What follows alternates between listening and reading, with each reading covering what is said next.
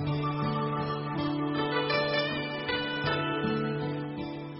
的沉思，我是蒋勋。《红楼梦》的第三十六回，宝玉因为被父亲毒打，还在养病期间。那也因为宝玉被毒打，有一个原因是他跟母亲的丫头金钏开玩笑，而被母亲误会，认为自己的儿子。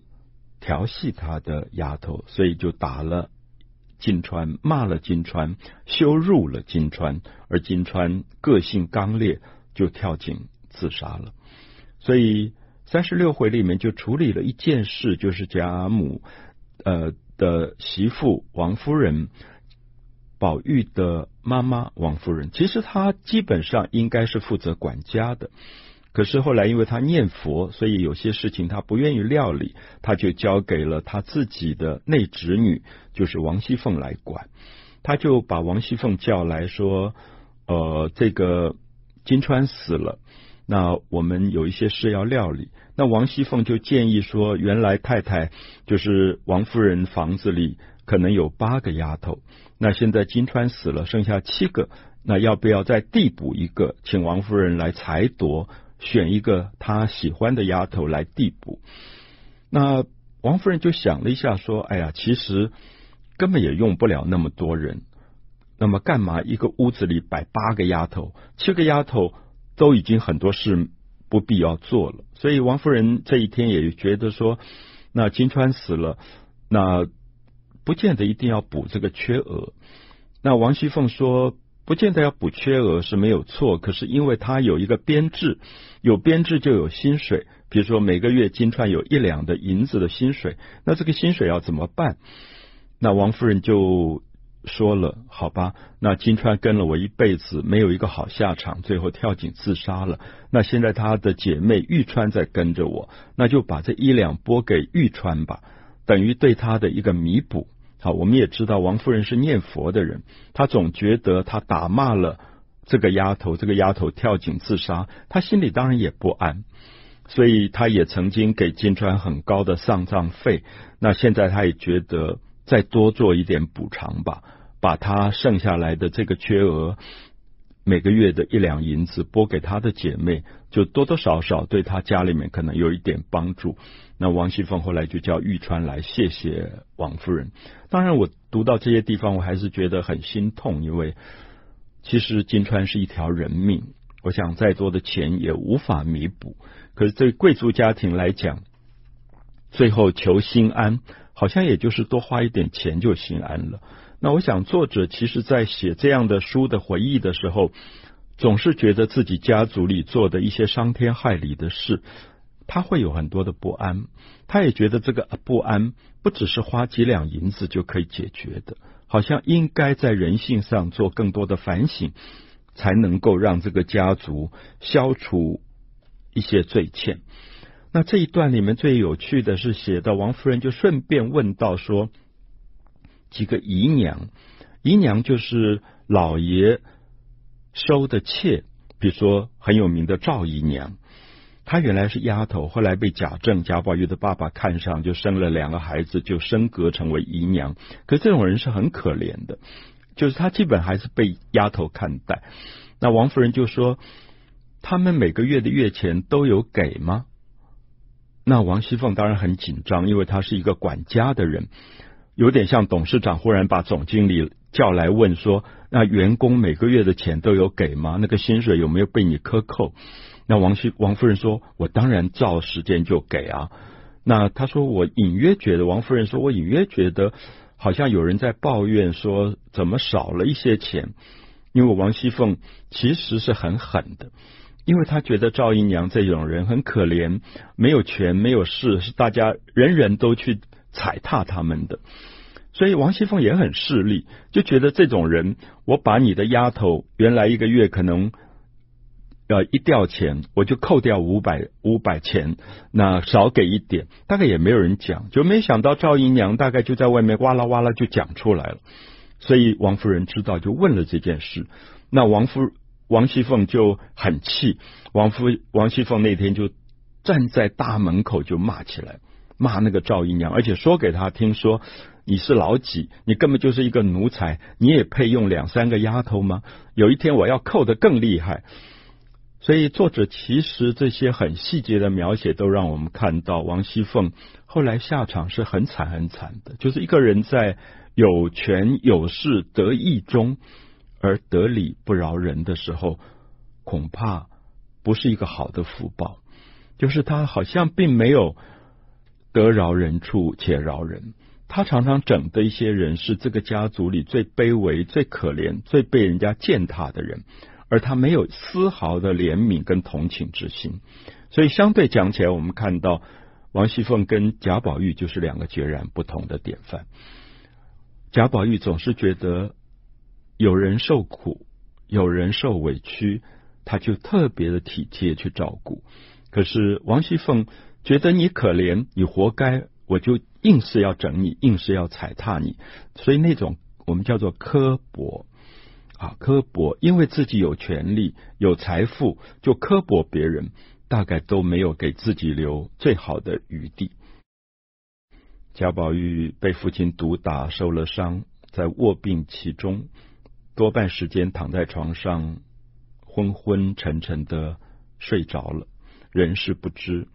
然后他的丫头袭人就在那边坐在床旁边绣一个果肚。果肚我们现在不太用了，就是古代小孩子睡觉的时候怕踢被子会着凉。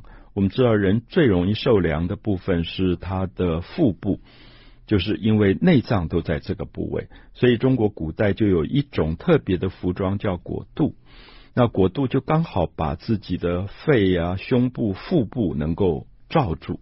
那通常这种果都是大红的，小孩子戴。女人后来也戴，即使成年以后也戴。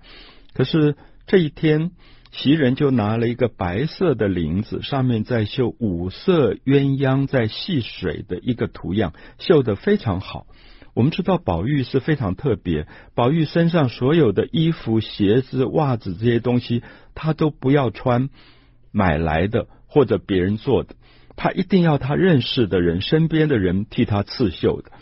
其实我们知道，这才是真正的名牌，因为世界上只有这一件，完全手工做的。而且我们知道，身边的人，袭人这些人手工都是极好的，所以他身上都是这种最漂亮的东西。那宝玉在睡觉，袭人在绣花，刚好宝钗就来了。宝钗就看到袭人在绣这个东西，看到一个果肚，因为果肚是小孩子才戴的，就问他说。哎呦，你在替谁绣这个东西啊？那袭人就努努嘴啊，努努嘴就说，因为宝玉在睡觉，所以他不要吵他，没有讲话，他就指了一指，用嘴巴比，因为手上正在绣花，所以手没有办法指，就用嘴巴努了一下，就说就他的。宝钗就笑了，说这么大了还戴这个？那袭人就说，其实是我们哄着他戴。就说怕他晚上有时候因为太娇嫩了，这个小男孩从小是个少爷，那怕他踢被子，那即使夏天了，其实不怕受寒，可是也怕说日夜温差大，那他的体质又弱，所以就哄着他还是戴着吧，万一踢了被子就不怕着凉了，那他就不肯戴，因为觉得是一个青少年了，你到一个。比如说国中的男孩子，你叫他戴一个什么这样的果度，他当然觉得很丢脸。那所以他说要绣得特别漂亮，让他觉得好看，他才愿意戴在身上。那这个时候，袭人因为有一点事离开了一下，宝钗就在那边替着袭人绣了这个花。而好死不死，林黛玉刚好走过，林黛玉在窗户外面就看到宝玉在睡觉，薛宝钗在绣宝玉。将来要带的果度，而上面是五彩鸳鸯戏水。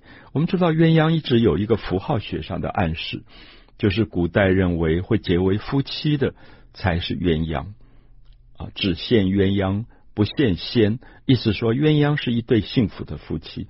当然，林黛玉在这里看到以后，心里就很酸。我们一直说林黛玉因为从小失去父母，她是一个没有安全感的人。他从小依靠了外祖母贾母为过日子。那虽然这个表哥贾宝玉对他很好，非常疼他，可他还是没有安全感。那后来来了宝钗这样一个女孩子，他更感觉到威胁，因为宝钗处处都非常优秀，而且又大方，而且也是贾府的亲戚，年龄也差不多，所以他就很容易有失落感，也很容易吃醋。所以看到两个人这么私密的坐在床旁边，宝钗还在替宝玉绣东西，他心里就很难过。然后他也想刺激这个宝钗，他就要史湘云来看。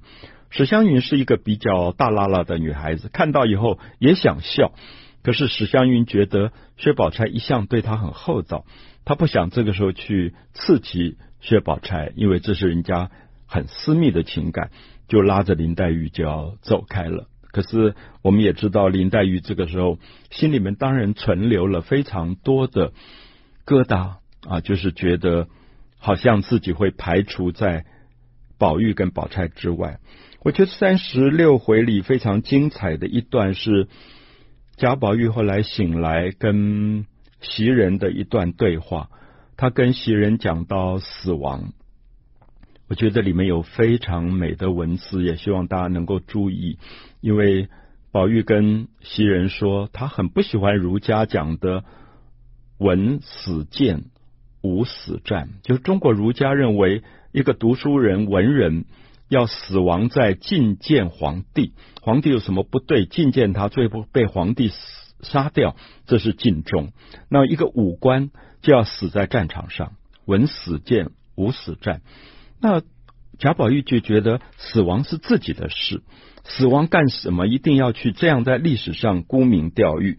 那所以我要念，我觉得《红楼梦》里最美的一段文字，就是贾宝玉叙述他的死亡。他说，比如。我此时如果有造化，该死于此时，趁你们在，我就死了。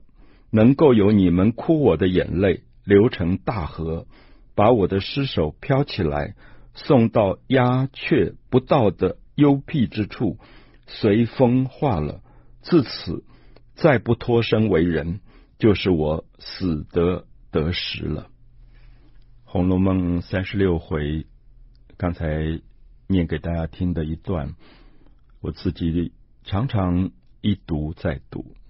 我想这是《红楼梦》里最美的文字，也常常觉得三百年前一个文学作品写出的句子，好像比我们现在所有的现代文学里的句子还要有更现代的意识。里面谈到死亡，也认为死亡只是自己的事。死亡只是跟所有自己一生爱过的人告别，死亡可能让这些爱过自己的人难过、哭泣，而那些眼泪流成一条大河，把自己的尸体飘起来，飘到乌鸦、麻雀都不会到的地方，一个安静的地方，跟着风一起化掉了。他特别说，自此再也不脱生为人了。我想《红楼梦》是很受佛经影响的。佛经总觉得人在这一世中所有的爱恨都是受苦，也都是牵挂。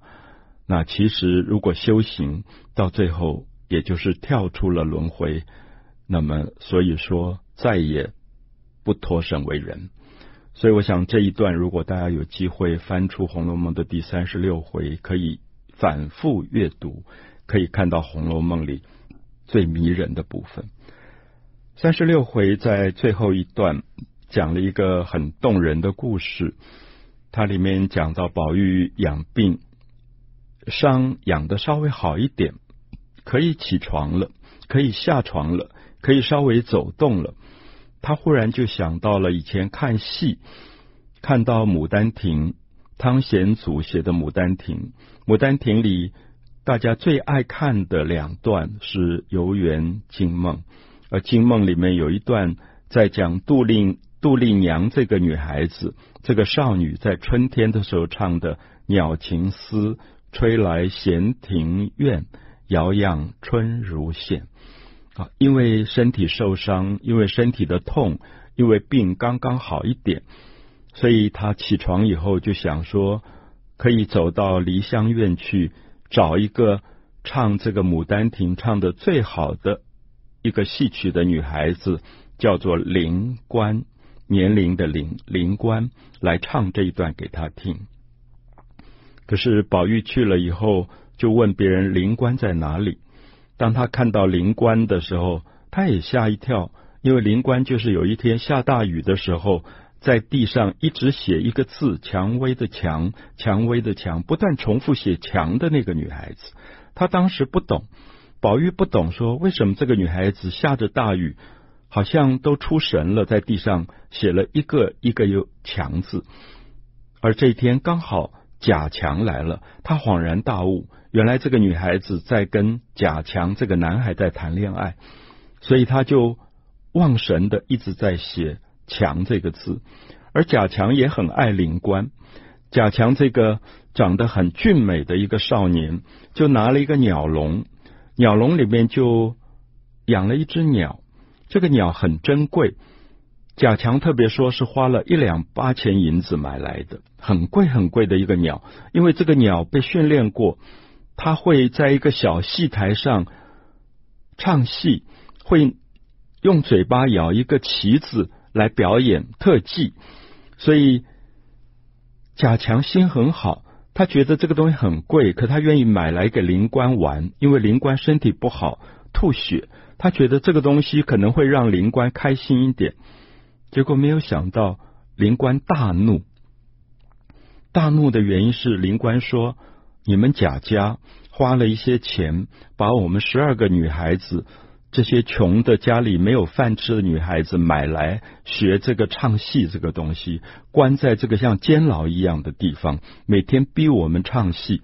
你现在还不够吗？你还要去买一个鸟，这个鸟也在笼子里关着，也在唱戏。你不是故意在讽刺我吗？好，我们就看到两个人在谈恋爱，可是灵官个性上非常像黛玉。